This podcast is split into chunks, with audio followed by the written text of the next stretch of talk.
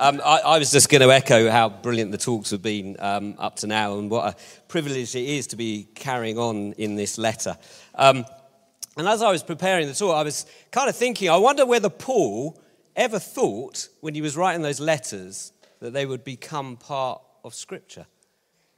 I probably doubt he actually really even thought about it. But God knew that they were going to become part of Scripture. And as we read those letters, we can see just how God has inspired and filled them with richness for us to learn from right now, right here. So we're just going to pray. Uh, Lord, um, thank you so much for your word. Lord, thank you that it is your living word. Lord, I pray this morning it will be like living water into our souls, Lord, to refresh us replenish us, teach us, and challenge us. In your holy name. Amen.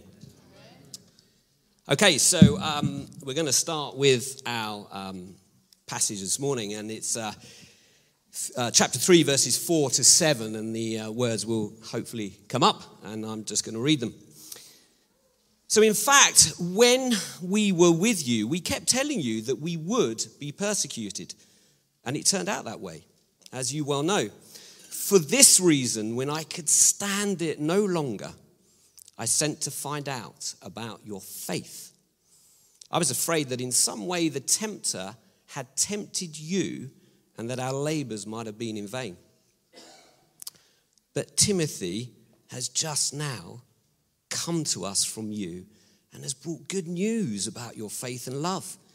He has told us that you always have pleasant memories of us and that you long to see us, just as we also long to see you.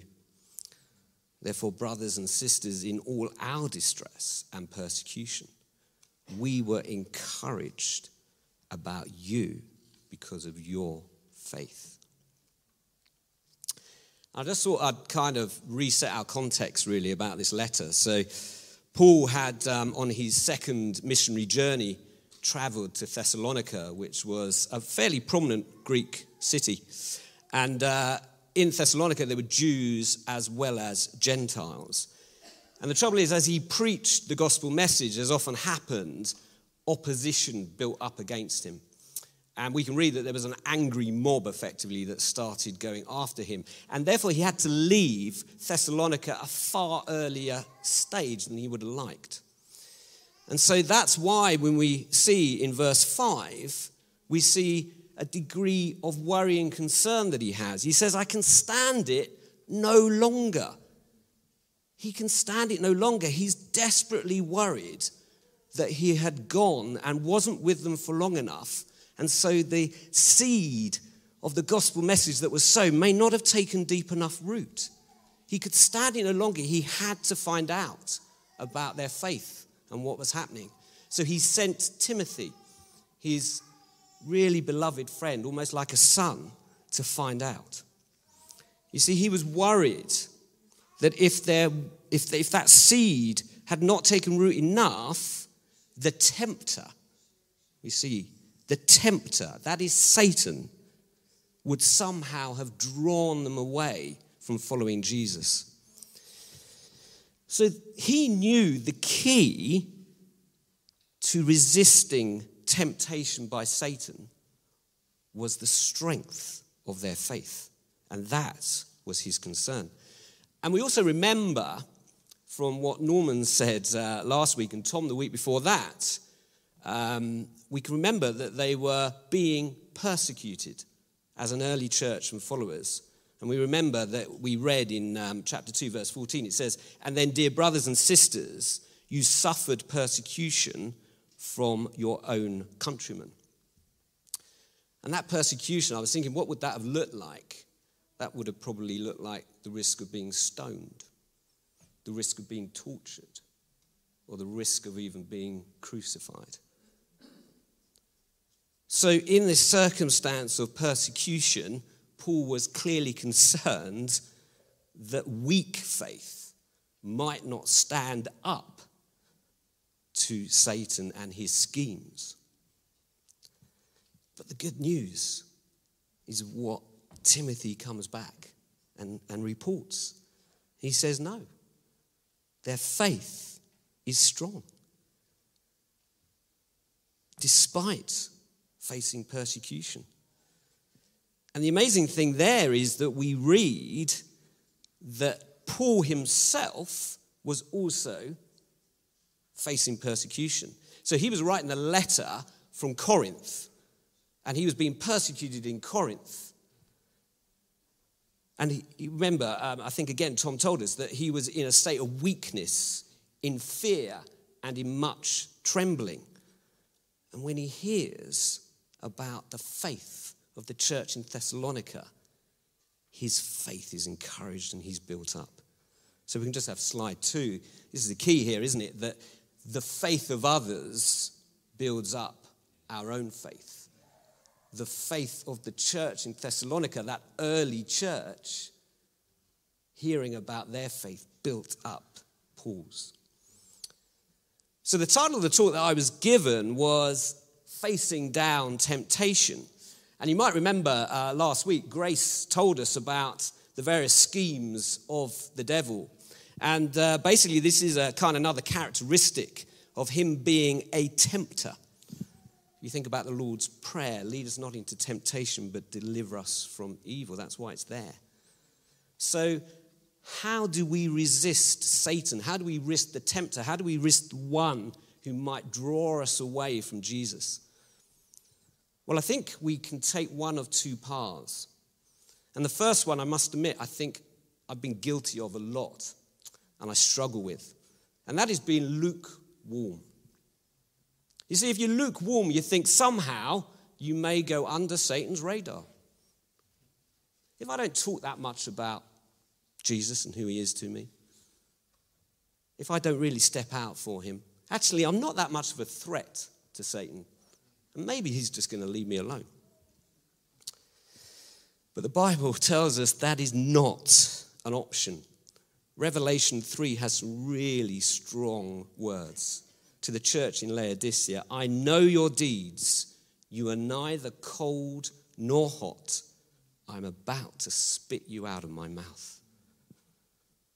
No, so there's only one other option for us. Can we have slide three?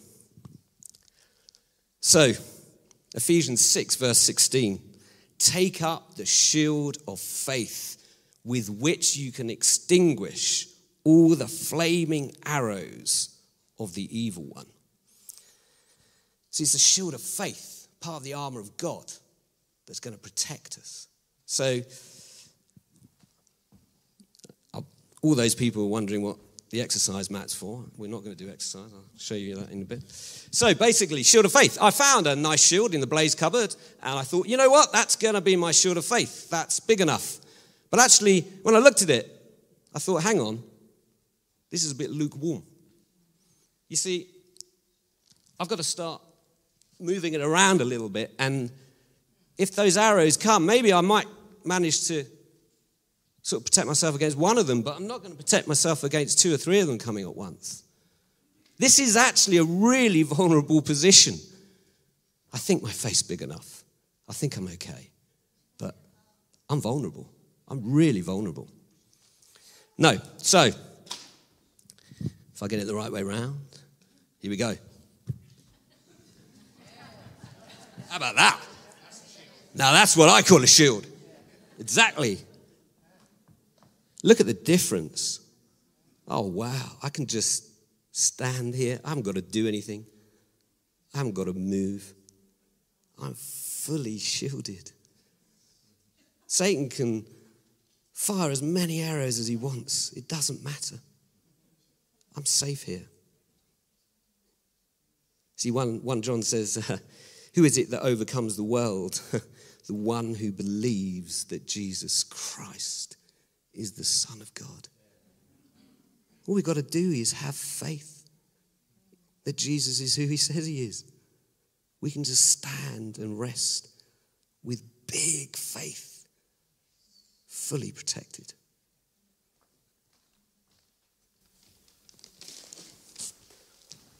That's going to fall. Okay. So, can we just have slide four? So, there's a little punchline of the day, really. Um, to be safest of all from Satan, we need to be closest of all to Christ. Or another way of thinking about it, the closer we are to Christ, the safer we are from Satan. So we know that it's our faith which is the source of protection from the tempter.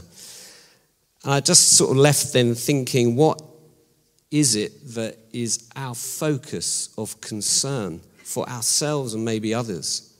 You see, it should be how am I doing with my faith? Is my faith strong enough? How are those around me doing with their faith?